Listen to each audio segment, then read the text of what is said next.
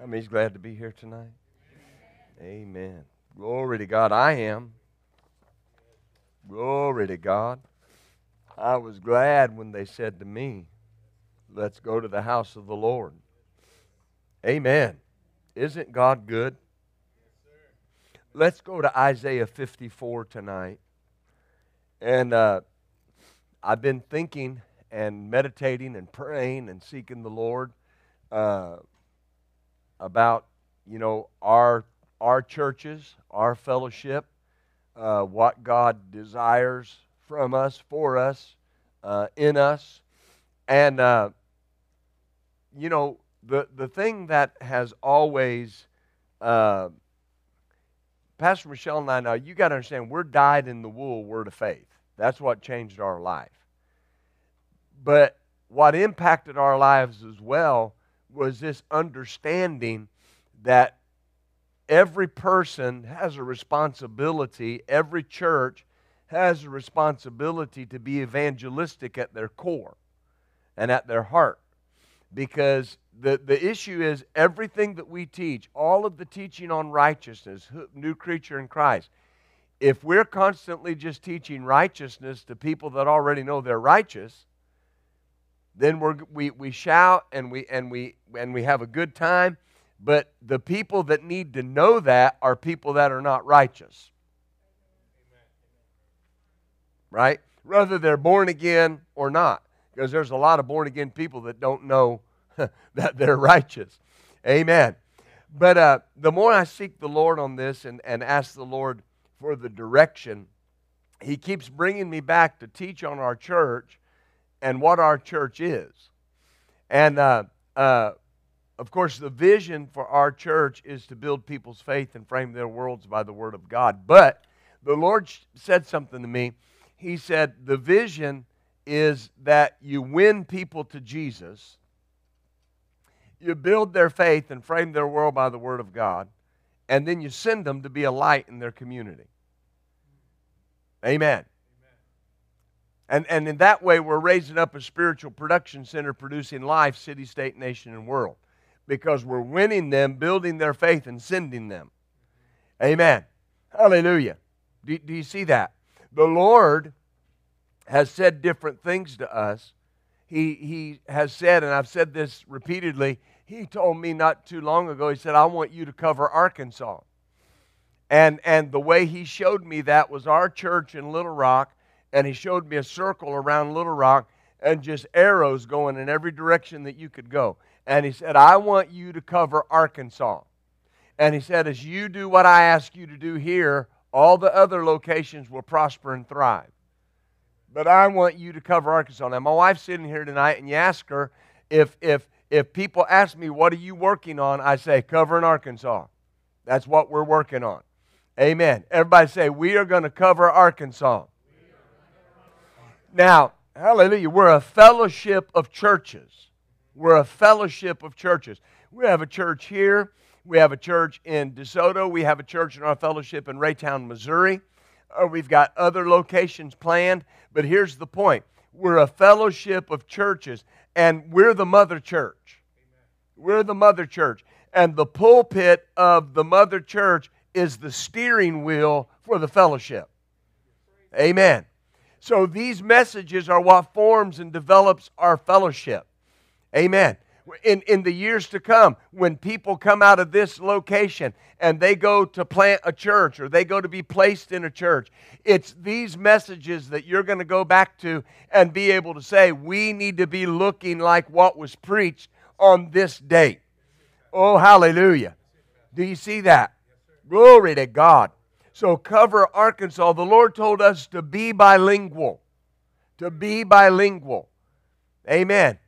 As, as a matter of fact, I think he spoke it to Pastor Michelle in Spanish, sea bilingüe.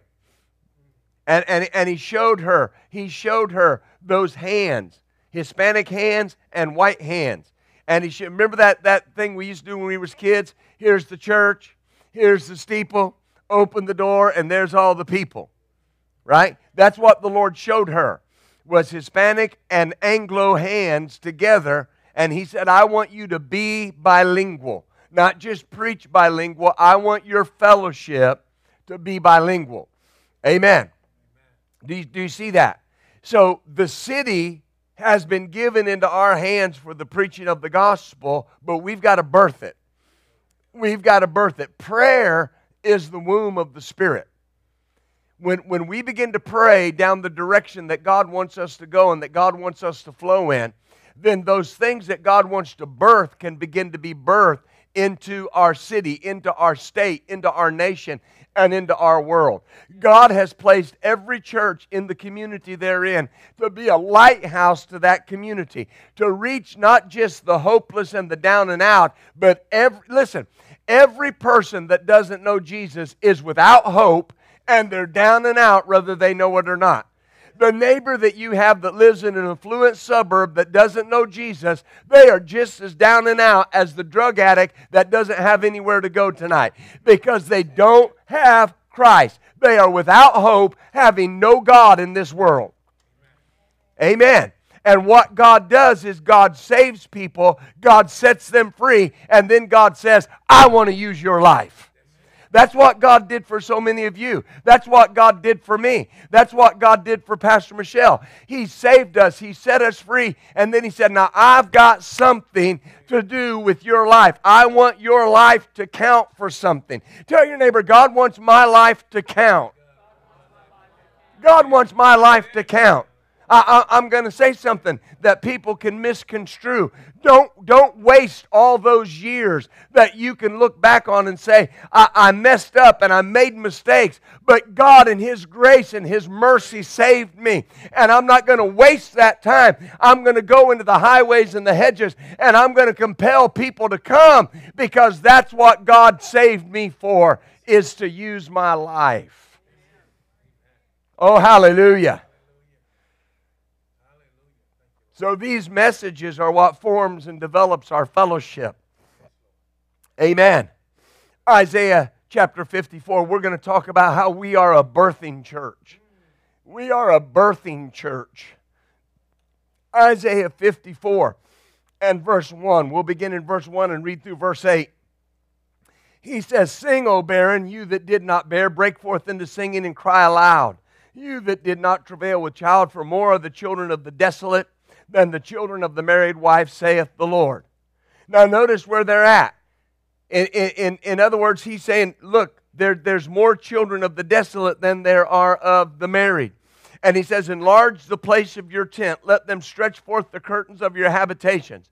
Spare not, lengthen your cords, strengthen your stakes. Why? Now, who's he talking to? The barren, the one that didn't bear. And he says, But you need to enlarge your tent. You need to stretch forth the curtains of your habitation. And notice, don't spare.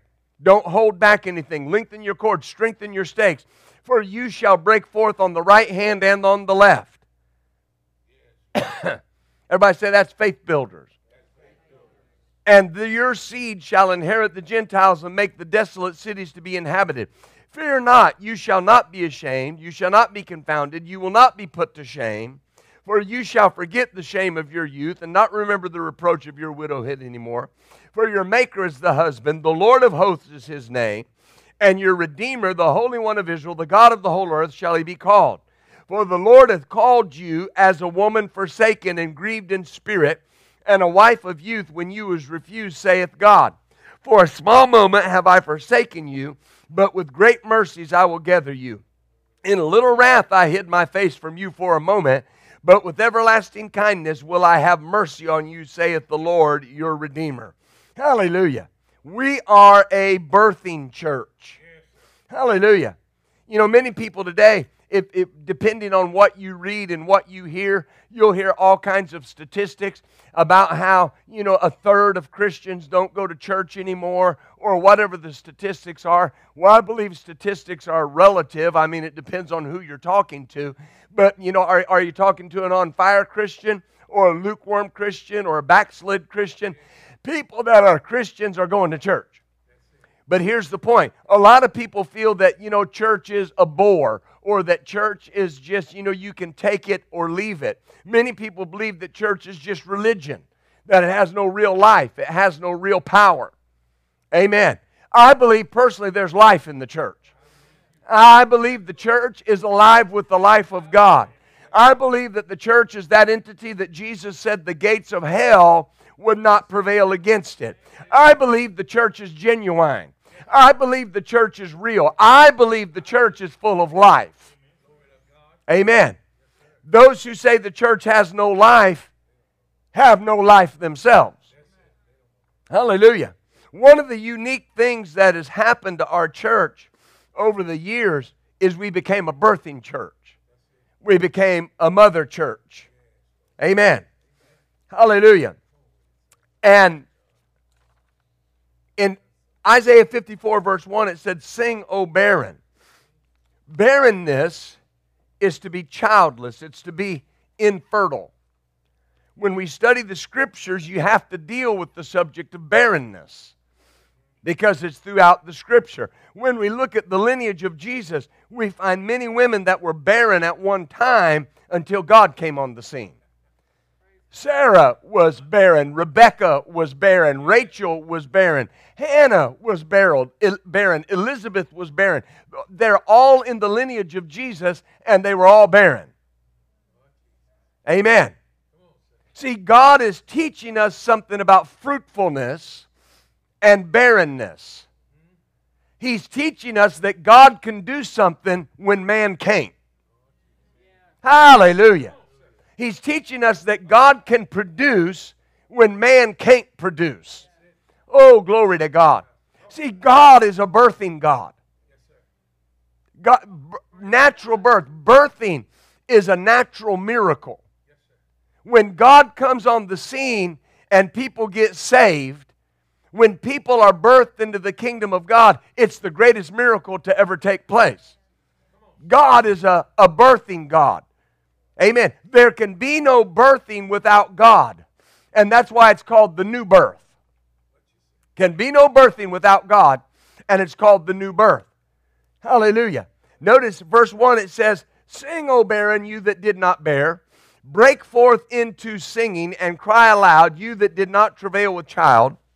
For more are the children of the desolate than the children of the married wife, saith the Lord. Hallelujah. See, you need to break forth into singing and make an announcement that you see yourself as being fruitful. It doesn't matter where I've been in the past, it doesn't matter what I've had in the past, what failures I've had in the past, what miscarriages there have been in the past, what failures there's been in the past. I'm here to announce that I am fruitful. I am breaking forth into singing. I am joyful because I see myself as being fruitful. I see my church as being fruitful. I see my ministry as being fruitful. Oh, hallelujah. You need to sing and break forth into singing even though you've not borne fruit even though you've not given birth to a child, you need to see yourself as fruitful. You need to see yourself beyond the barrenness that you that you may be at the current time. I run into people all the time and they say I just feel like God's done with me. I just feel like there's nothing for me to do. I feel like I've I've spent my last chance. No. Listen, that feeling of barrenness is what the enemy wants to try to bring into your life. When you begin to rejoice and you begin to sing and you begin to shout and you begin to see yourself as fruitful, then God, the birthing God, can come on the scene and produce a miracle in your life.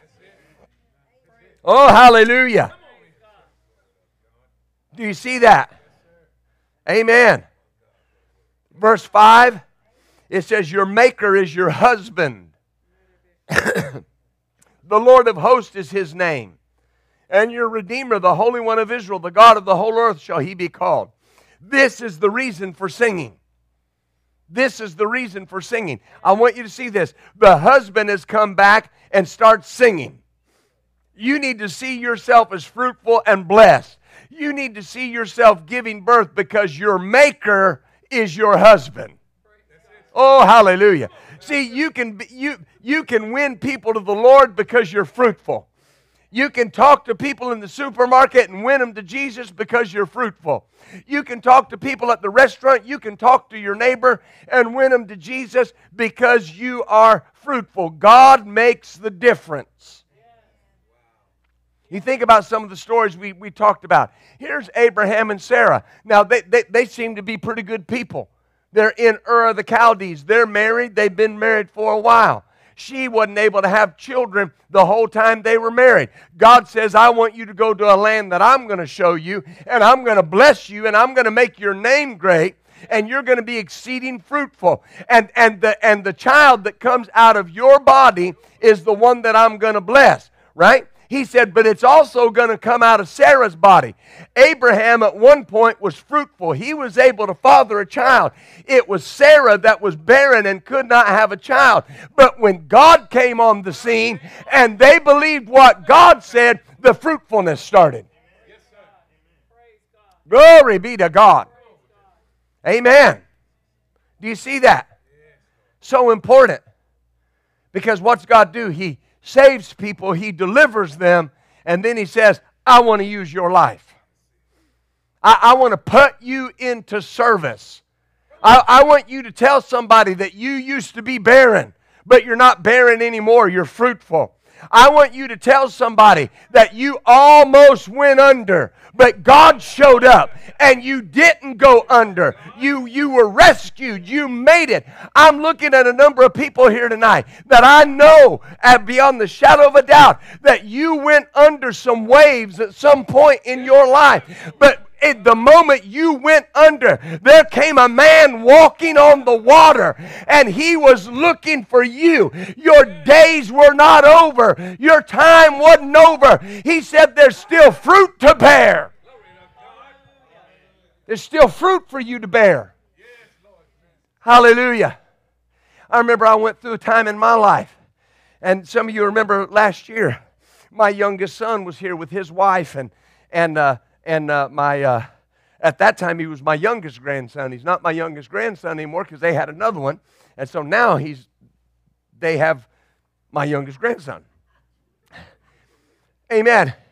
But me, me and his, his, his mother were married, and things didn't work out. And amen. And, and, and I went through a divorce. And I'm not proud of that. That's not something I'm, I'm up here tooting my horn. I mean, it just, it didn't work out. Probably, probably two people if there were two people that shouldn't have got married, it was us. But the, the, the, the point is, is this, is, you know, when, when everything fell apart, I knew that God still had something for me to do. The problem was so many other people in my life thought God was done with me. You know, sometimes in the church, it's like you can kill your wife and still be in the ministry. But you can't get a divorce and still be in the ministry. Well, I'm not advocating divorce. I'm just saying. And so, and so the mindset of so many people in the church was let's just put him on the on the back of the praise team and let him play the drums or or play the bass or whatever, but let's not put him too much out in the front because he's he's spoiled goods. Well, what do you do when you know the call of God is still there? I, I, will, I will forever thank God for a man named James Allen. See, James is a good name. I, I'll forever thank God for a man named James Allen. James and Dauphine Allen. Now, James and Dauphine Allen have a special place in my heart. Is this okay if I tell you this?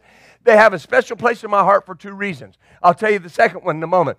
The number one reason was Pastor Michelle decided that she wanted to marry me, that, that I matched her list. Now, you can't get two more barren people together than us, right? And, and, and here's the thing she made this decision. Now, now, think about this. Think about how she was thinking.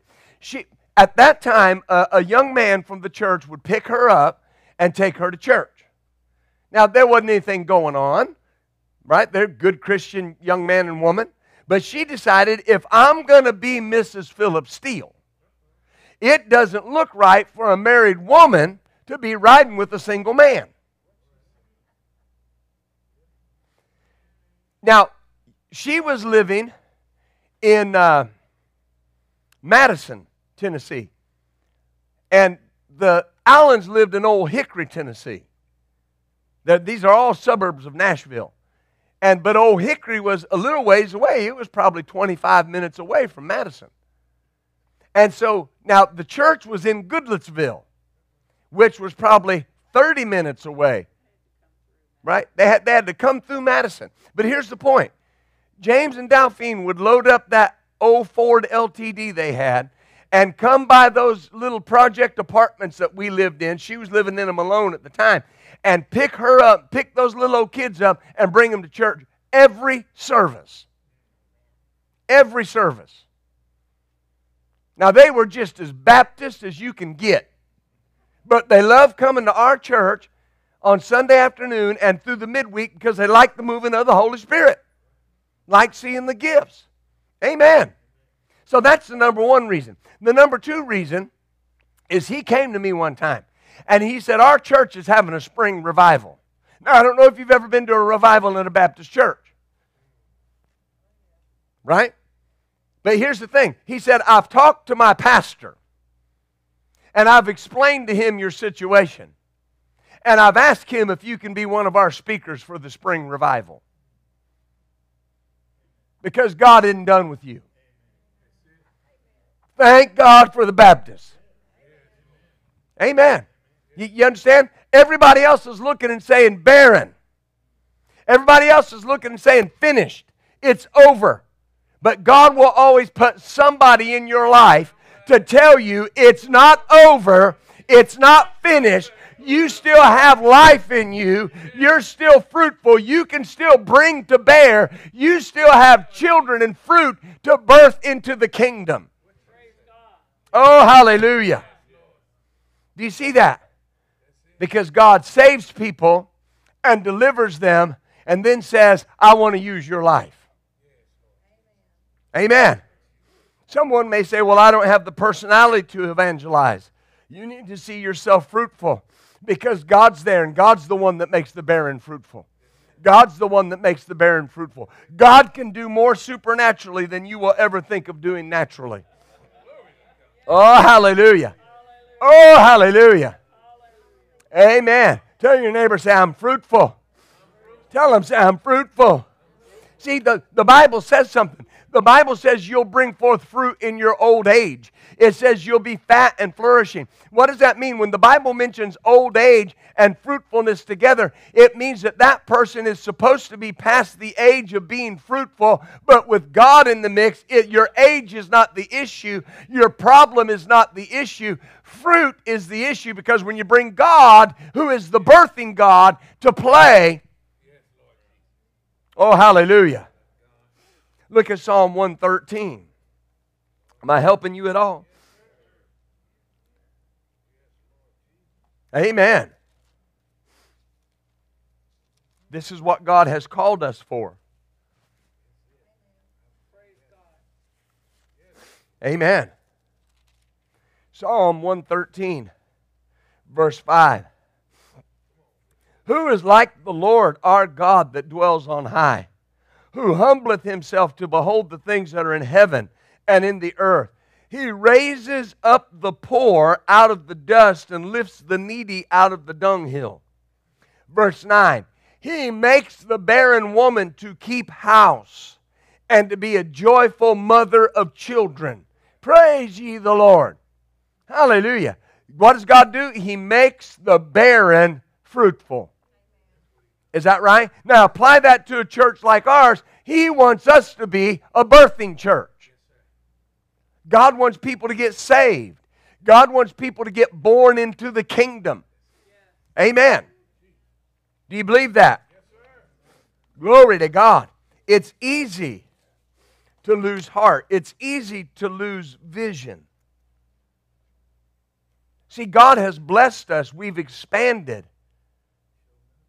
But we have to see that this is not something old and dead. That, that, that this is not something, right?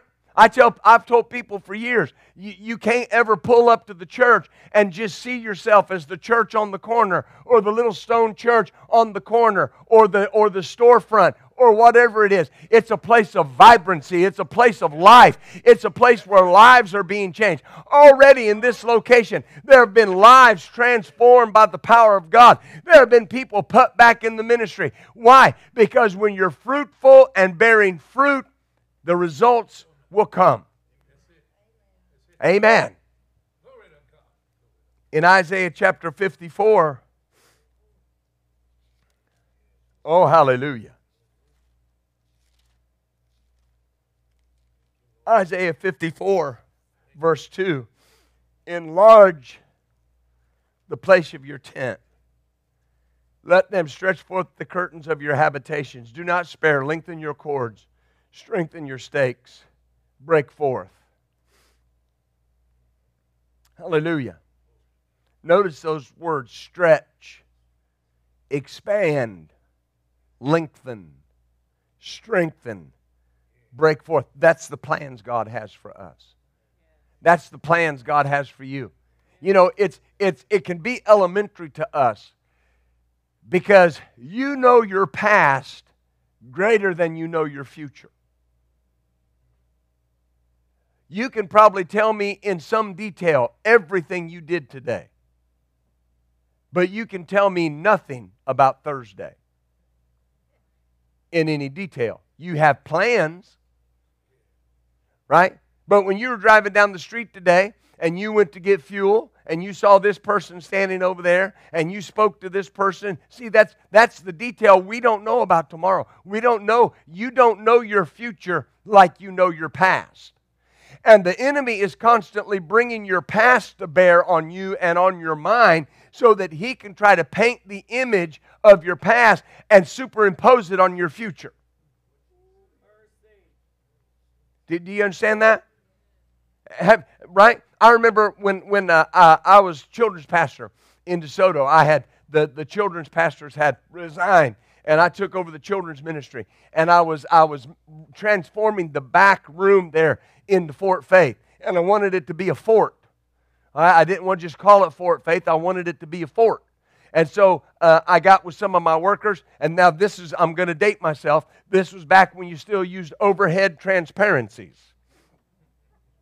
Well, overhead transparencies were a wonderful thing because you could, you could put the transparency on the overhead projector and, and project it onto the wall. And then all you had to do is trace the picture, right? So we, we traced the Fort Faith gates and put it on the back wall with, with the Fort Faith sign up there and put Buckskin Joe right there in the middle of the gate with his dog Lightning and his horse Thunder. Amen. Every every week the kids got a letter from Buckskin Joe. But here, here's the thing. Here's the thing. What I'm trying to say to you is I just I took that image and I put that image on the wall.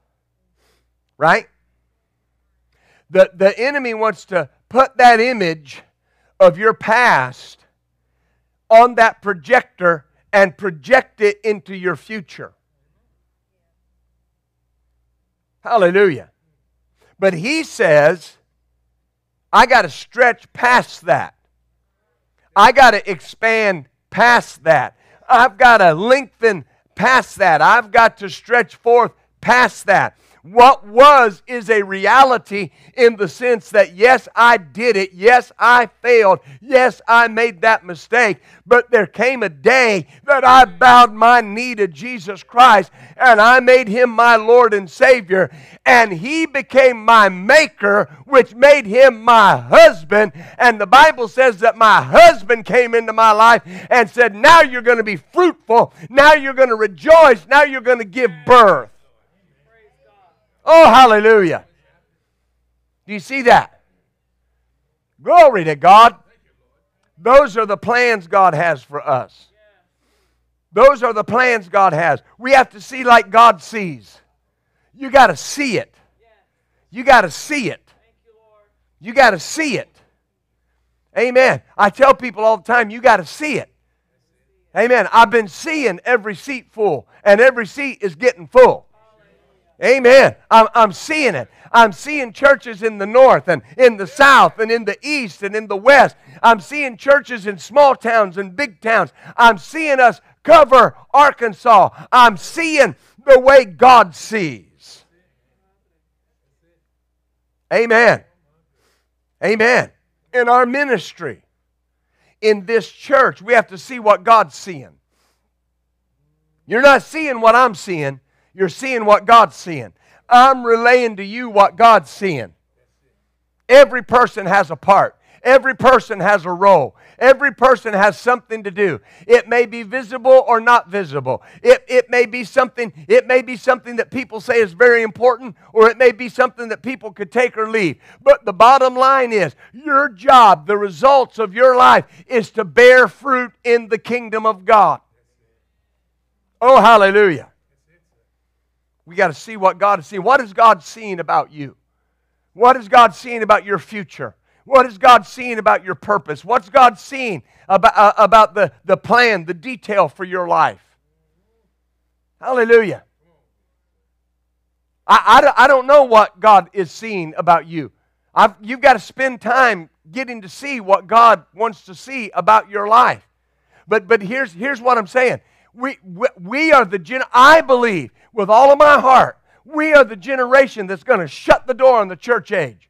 I believe we're the ones. I, I believe that there are people sitting in this room tonight that will see the rapture of the church. I believe that with all of my heart. You say, What if you're wrong? Then we'll all just die and go to heaven. No big deal. But the bottom line is, is this I believe that we'll be that generation. Things are quickly wrapping up. And, and the enemy is trying so hard to get people into this lethargy that is produced by failures in the past and mistakes and things that they did or what may be going on. Here's the issue your, your past is gone. Jesus redeemed you. Jesus washed you clean. Jesus made you a new creature. In God's mind, the only thing that can be put up on that overhead projector is your future, and your future is glorious. God will never talk to you about your past, God will only talk to you about your future. Amen. Hallelujah. Do, do you see that? Glory to God. You got to see yourself. I have a friend that when he got born again, he got born again in Southern California. And he had never known anything about God. And he got, he got saved out of right directly out of the uh, punk rock lifestyle. And nobody wanted anything to do with him. He'd burned all of his bridges. He'd ruined his relationships with his family. and, and he went to a guy's house and this, this guy was from Chicago, living in Southern California. And the guy said, You can stay in my garage. And, and he led him to the Lord. And, and here's the thing he said, I would be asleep in that garage. And he said, This, and this is how he would say, he said, This dude from Chicago would come and knock on the door and say, Come on, get up, it's time to pray. And he said, I told him, I don't know how to pray. And the man said, That's okay. Just come kneel down beside me and listen to me, and you'll know how to pray. Amen. See, see, no, no matter what the enemy tries to bring your way, there are people coming to our church that are not going to know how to pray. They're not going to know how to live like a new creature in Christ. And you're going to be able, because you're so fruitful, you're going to be able to take them under your wing and say, just come over and meet me at my house, and we'll get on our knees and I'll teach you how to pray. We're going to win the city one person at a time. We're going to win the city one family at a time. We're going to win the city one backslider at a time. We're going to win the city one drug addict at a time. We're going to win the city one homeless person at a time. Because we're fruitful. I say we're fruitful. Another person that I will forever be grateful for is a man named Zach Reynolds. Zach Reynolds was the man that came into the hospital in Nashville, Tennessee, when Pastor Michelle was there with, uh, with her uh, first husband, who was on life support and, and was already really dead. He was already passed away, but just being kept alive by machines. And Zach came in from the Assembly of God Church over uh, uh, in uh, Madison, where uh, the, the kids lived. He was a member of that Assembly of God Church. And if you ever saw Zach Reynolds, especially back then, you would not have confused him with a preacher. You just wouldn't have. He drove a 57 Chevrolet and wore a biker vest everywhere he went, had a beard down to here, long hair, smelled like cigars. You say, why did he smell like cigars? Because he smoked them. That's why. And, and nobody from the Assembly of God church would go up to that, that hospital but Zach. So Zach comes up, and, and you got to know how Zach, Zach, Zach walked like this and talked like this. And I, I, I, wasn't even there, but I can tell you how the conversation went. He started talking to her about how God would heal him, right? And then they prayed, and then he turned his attention to her. How's your soul? Right? And he kept putting the pressure, and she was trying to get away from him. And finally, he said, Let's go downstairs to the chapel. And so they went downstairs to the chapel, and he just kept, he wasn't, he wasn't hard, he wasn't mean. He just kept turning the attention back to her soul. This is what you're going through, but what about your soul? I know you're going through a bad time, but what about your soul? Right? He's talking to a barren woman who has not thought about her future for years. Every day was just a day of existence. It was just getting up and going to get enough money to get my next hit of dope so I can try to make my life somehow tolerable. Barren. Amen. But he kept on and kept on and said, What do you got to lose by praying? Well, what can you say to that? Nothing. Amen. So she prayed with him to get rid of him. But the Lord revealed to her at one point, He said, When you said that prayer, you made a covenant with me. Oh, glory to God. You're snared by the words of your mouth. Now, now think about this. Now, he did not just lead her to the Lord and leave it there. They went back and kept checking up on her. They went looking for her, found her, brought her in their house.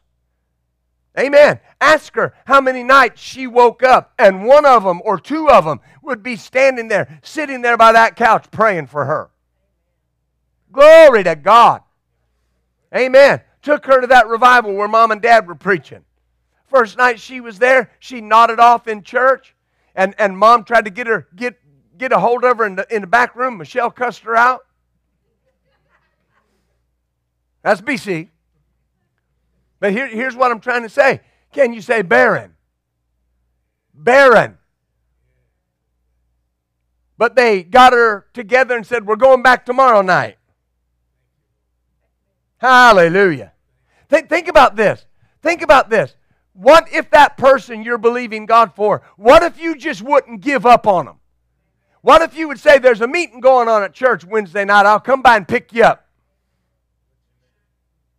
Amen. Well, they came and they didn't get nothing. That's okay. We got Sunday morning. I'll come by and pick you up Sunday morning. Well, I don't want to go. I'll buy you dinner. I'll go. Okay. Think, think about that. She felt a certain amount of responsibility to go because they're letting me live in her house. You hear me? Came back the second night and my father said, Young lady, do you want help? She said, Yes, I want help. She got delivered and set free that night and never went back. How many years ago was that? 30 years ago. Amen. We got to see what God's seeing. We want this church filled with people getting saved. We want this church filled with people getting on fire for God. Amen. That's, that's what we want. We, we want to have to have discipleship.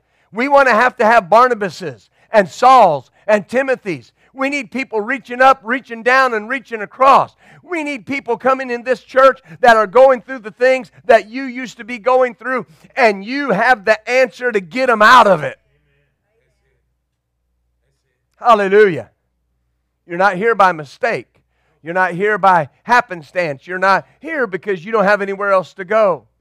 Little Rock's full of fine churches. You're here because God placed you here. And God not only placed you here to hear the word and to be fed, God placed you here to preach the word and to feed other people. The Bible says that when, when, when Jesus was talking to the disciples, and you know the verse, he said, I want you to go into every man's world and preach the gospel to every creature. He that believes and is baptized shall be saved, he that does not believe shall be condemned. You don't worry about who's not going to believe. Your job is to go into every man's world and preach, proclaim the gospel. And he said, There will be those that believe, and there will be those that don't believe. But those that don't believe can never point a finger at you and say, You didn't tell me. Oh, hallelujah. Wherever I'm at in ministry, on the street or in the church, I need to see God moving. Whatever I'm doing in the church, whatever position you see, uh, you have, whether you're a greeter and a, an usher on the worship team, AV department, clean team, parking lot team, you need to see God moving. You need to see God moving. Amen. I, I, I, always point out Brother James, and, and, and he doesn't mind me pointing him out. But he pulled up here that Sunday morning, and he said, I pulled up in his cab, and he pulled up here, and he said, I saw people coming in the church in their suits and looking nice, and he thought, Dear God, I don't need to go in there. Amen. Now, now, now think about this. But there was a greeter named Irma Simpson that saw him. And she got with the other greeters and said, Let's pray that he'll come back. Can everybody say a greeter? A greeter prayed with the other greeters that he would come back to church. And, and he got down around Burlington down here, and the Lord said, Didn't I tell you to go to that church? And he turned around came back. And, and, and, and he, he parked and Mary, Sister Mary, was walking in the church. And he said, Hey, do they let anybody in there? She said, Yeah, come on. Amen. I, I can count on one hand the services he's missed since then. It wasn't that he wasn't born again. It wasn't that he wasn't walking that, that he didn't know God. It was the devil was trying to rob him of his future. The devil was trying to keep him in his past. If the devil can keep you stewing in your past, he'll stop you from the realization of your future. You got that's why you got to see what God sees.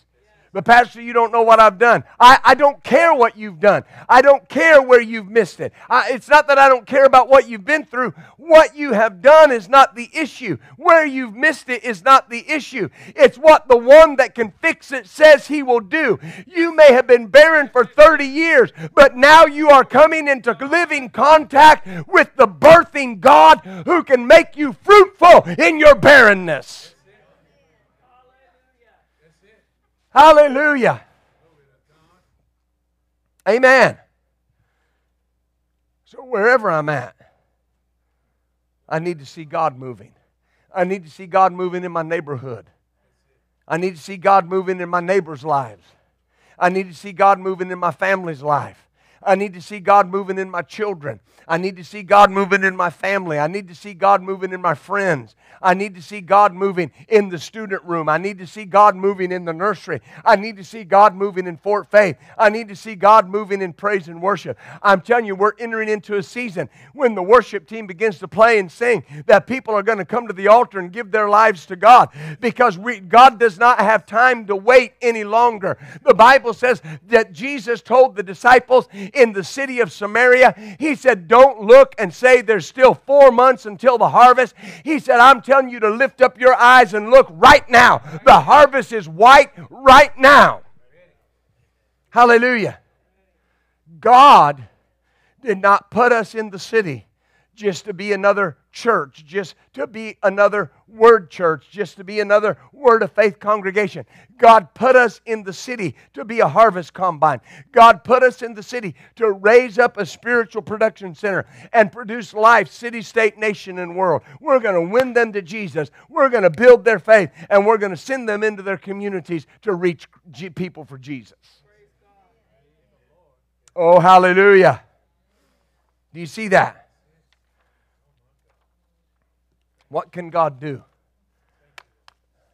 What can God do? D.L. Moody was on a ship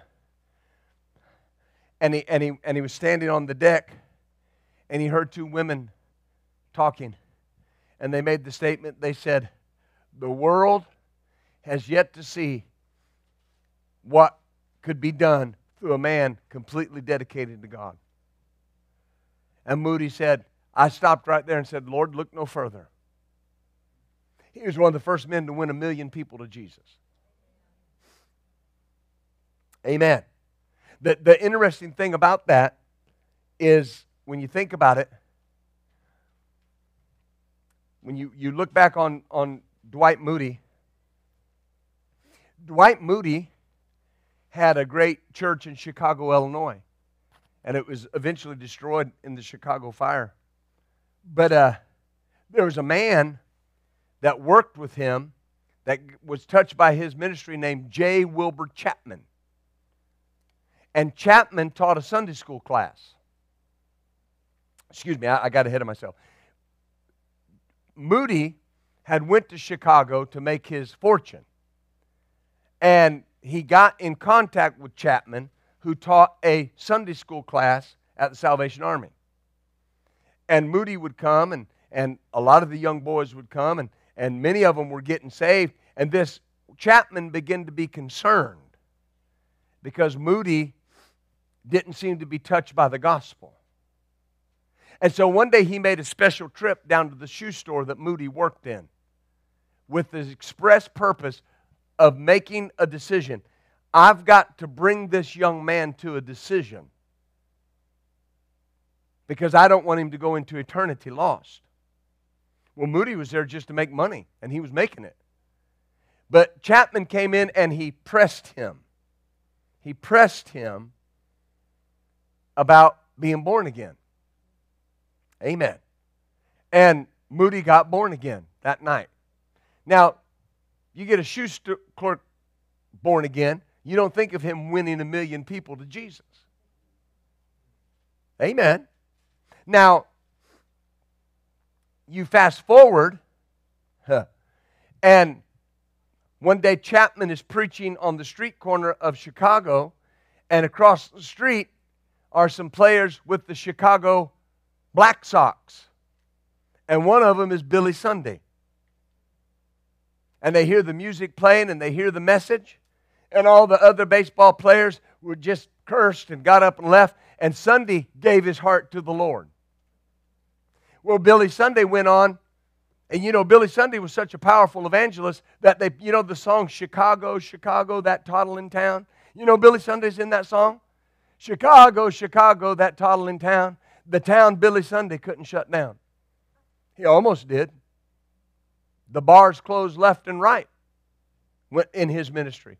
But Sunday, the crowds got so big that he would go to a town and they would build a tabernacle to house the people.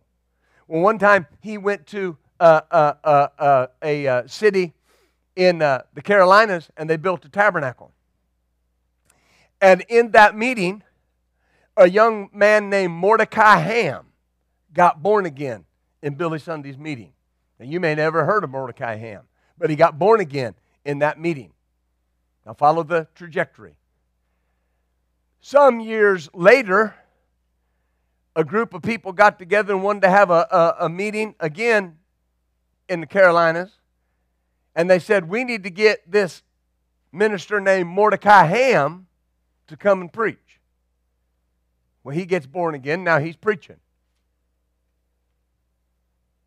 In that meeting, several young people from the high school had come to that meeting because Mordecai Ham was talking about the sinfulness of young people. And they, they wanted to explain to him that everybody wasn't as sinful as he was preaching. But during the course of that meeting, a young man got under conviction and walked to the front of that tabernacle and gave his life to Jesus. His name was Billy Graham. Now, watch. Where did that start? When J. Wilbur Chapman said, There's a young man that doesn't seem to be open to the gospel, and I can't rest at night if I'm not sure that he's where he needs to be. Hallelujah. in our in our for you. You know what these are? Escaping hell. Witness tool. You know what refusing the care is? Witness tool. Local church, hope of the world, witness tool. Pressure, no problem. You know anybody under pressure? Pressure, no problem. You you can get a soul saved for about $12. Amen. Fruitful in what God wants us to do. And it doesn't matter your age, it doesn't matter your gender, it doesn't matter your upbringing, it doesn't matter where you failed, where you haven't failed, it doesn't matter what people think or what people don't think. God says, I want you to see yourself as I see you, and I want you to see yourself fruitful. Amen. I've told people over the years, don't give up. You may be sitting here tonight feeling like, well, my goodness, I mean, how can God use? Don't give up. Don't give up. Don't give up. I, I don't talk about things like this a lot because I'm free from my past. Listen, I've been knocked down as much as anybody else. I've made as many mistakes as anybody in this room. But I learned the secret to just not giving up. Just get back up and keep going. Why? Because your day is coming. Hallelujah. Hallelujah. Hallelujah. Tell your neighbor, say, I believe you're fruitful. Amen. Let's bow our heads tonight. Shall we bow our heads? Hallelujah. Let's bow our heads. Bow our heads, close our eyes. Now, you know, on a Wednesday night Bible study, of course, you, you know, you mainly Christians, mainly believers show up. But here's the thing. Here's the call that I want to make. If you're here tonight and there's been that temptation to think, maybe God's done. Maybe, maybe I don't have a future. Maybe I don't have this ability to be fruitful. Because that's what I'm always hearing. Maybe I've failed too many times. Maybe I've made too many mistakes. The enemy's just plaguing your mind with those thoughts.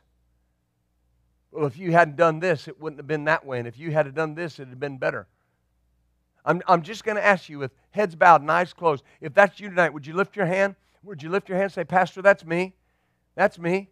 God bless you. Thank you for those hands. God bless you. God bless you. Hallelujah. Anybody else? You say, Pastor, that's me. I, I believe that. I, I believe that that's what the enemy's trying to do in my life. Hallelujah. If you're watching online and that's you, God wants to make you free tonight. Folks, while we have our heads bowed and eyes closed, I want you to understand I am so unconcerned about the eloquency of my sermons. I'm so unconcerned about having every point and a, and a, and a, and a reason for every point. I want to see people saved. I want to see people born again. I want to see lives changed. That, that's what we're on the earth for. Hallelujah. If you're online watching and that's you, I want you in a moment, I want you to pray this prayer with me. If you're watching online and you're not born again, this is your opportunity. I'm going to give an altar call. I believe everybody here is born again. That's not the point. I, I want to make sure that we always have an open door for people that need Jesus. So if you're watching online, you're not born again. I want you to simply say this with me. Say, Father, in the name of Jesus, I believe that Jesus came to the earth that he died, that he rose again, and he's seated at the right hand of the Father. And I believe in my heart and confess with my mouth that Jesus is Lord to the glory of God the Father. Amen. And I'm saved in Jesus' name. Now, if you said that with us, I believe you're born again. Those of you that raised your hands, I'm not going to ask you to come to the front. But here's what I am going to ask you to do. I'm going to ask everybody to say this with me, especially those that raised your hand. Say, Father, in the name of Jesus, I heard the word tonight. I believe that you want me to be fruitful and free from my past and free from my failures. I take this opportunity to take that picture off the projector and not allow it to be used against me again. I am a fruitful vine. I am one that brings forth much fruit in the name of Jesus. Amen. Now, just before we stand and go, would you just find somebody there next to you or behind you or around you. Just put your hand on their shoulder and just take a moment and pray for them. Just take a moment and pray for them. Go find somebody and just take a moment and pray for them. Pray, pray the goodness of God on them.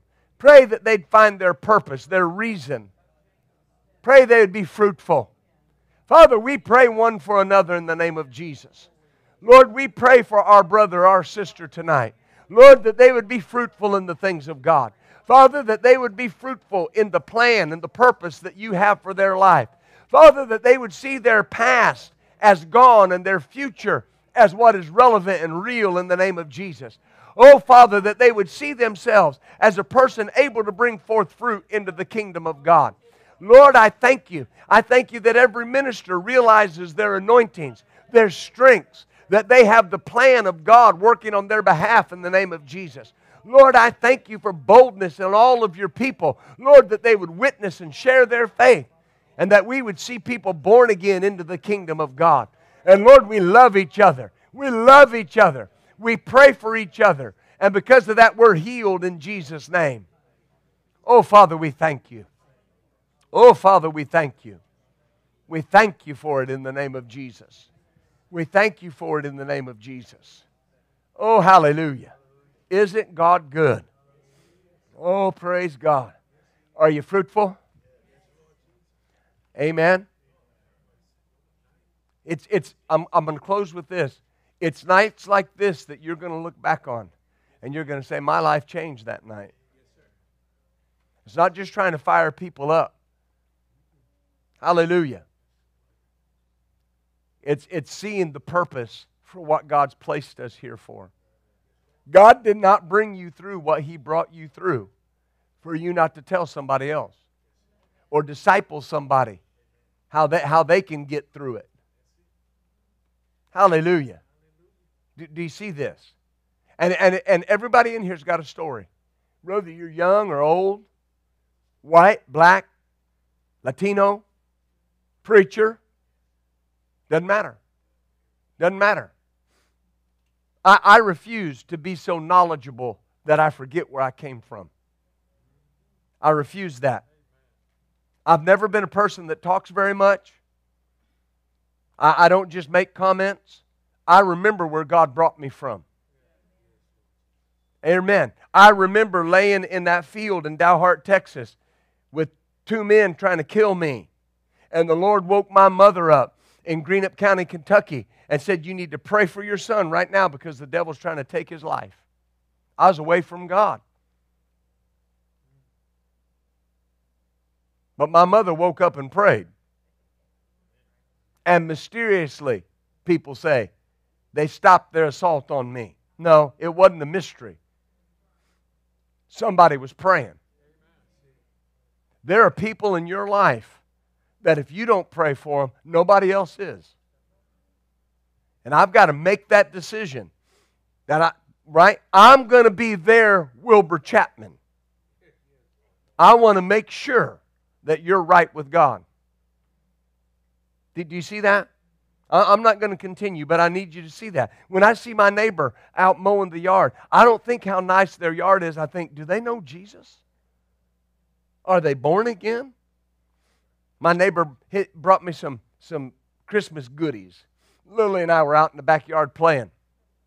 And he, and he brought me the plate. And he, he and I have a good relationship. But I was finally, I was finally able to ascertain he's, he's all right. He's, he's good with God. Amen. People say it's hard. It's not hard if you care. If you care about their soul, it's not hard. Pastor Michelle and I went down here to Chili's one day, one afternoon, and the server came up and was serving us. And I looked at her and I said, You know, there's two kinds of servers in the world. And she said, Really? What are they? I said, Those that are born again and those that are about to be. Which are you? Now you were there. She began to weep and fell on her knees and said, My God, pray for me. Pray for me. She said, I got up this morning and I knew I was going to get born again today. And God just happened to have a preacher come in. Now, you contrast that with the situation my daughter faced when she was going to K State. She was a server in a restaurant. Two preachers came in. They were very vocal about being preachers. And they ordered all kinds of stuff, appetizers, and just kept my daughter running, running, running. And when they left, she said, I went back over the table and I saw a $20 bill. And I thought, well, praise God, these preachers are good tippers. You know, preachers should be good tippers.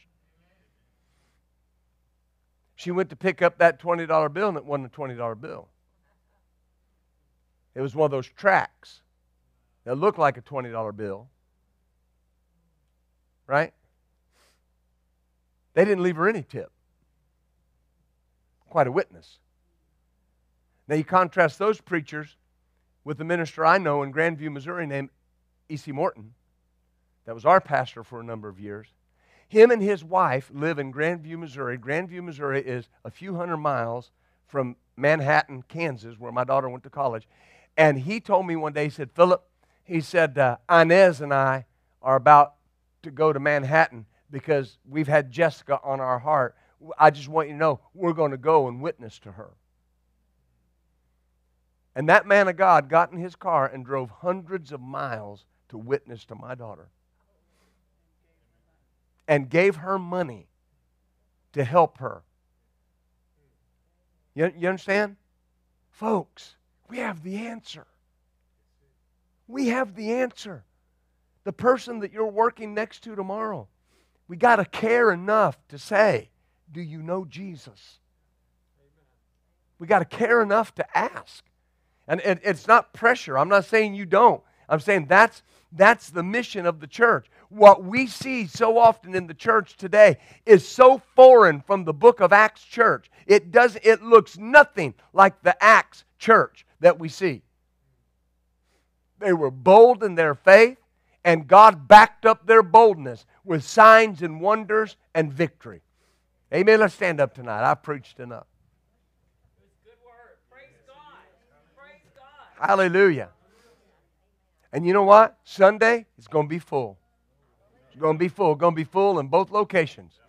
Amen. I've, I've already told them we need to get ready. We need to have somebody out there with a lot full sign. Talk to the staff this morning and have somebody out there directing them to the back. We'll have that back door open. People, you say, how do you know that? Because Jesus said, I want my house filled. And that's what I've been praying and asking Him, Lord, fill the house. You send them to us, and we'll feed them and we'll help them. Amen. Isn't God good? I mean, just look around. Look at the, the out. Look, look at the turnout on a Wednesday night. Isn't God good? God's good, Brother Billy. We're coming to Stuttgart. We are coming to Stuttgart. I'm telling you in public, in front of everybody, we're coming. We're coming. You hear me? We're coming. We're coming to Pine Bluff. We're coming to Pine Bluff. We're coming. Amen. You say, who's going to pastor? Well, I'll start out pastoring the one in Stuttgart, and somebody else might go. But we're going to have it there. Why? Because people need the gospel there. Amen. People need the gospel in Pine Bluff. People need the gospel. In, oh, my Lord, I'm going to start preaching again. You better get me out of here. Come on, say it. Say it. Say it with me tonight. Get up here, honey. Shut me up. Praise the Lord. You say the vision. Go ahead. The vision of this church is to build people's faith and to frame their world by the Word of God. God. You and I will always be world changers. God bless you. Thank you for joining us for this message. We would love to hear from you. If you have a prayer request or want to share how this message has helped you, send us an email at main at buildfaith.net. This message and many more materials are available to you free of charge, can be found at buildfaith.net or at any of our location media stores. As always, keep the switch of faith turned on and build your faith and frame your world by the Word of God.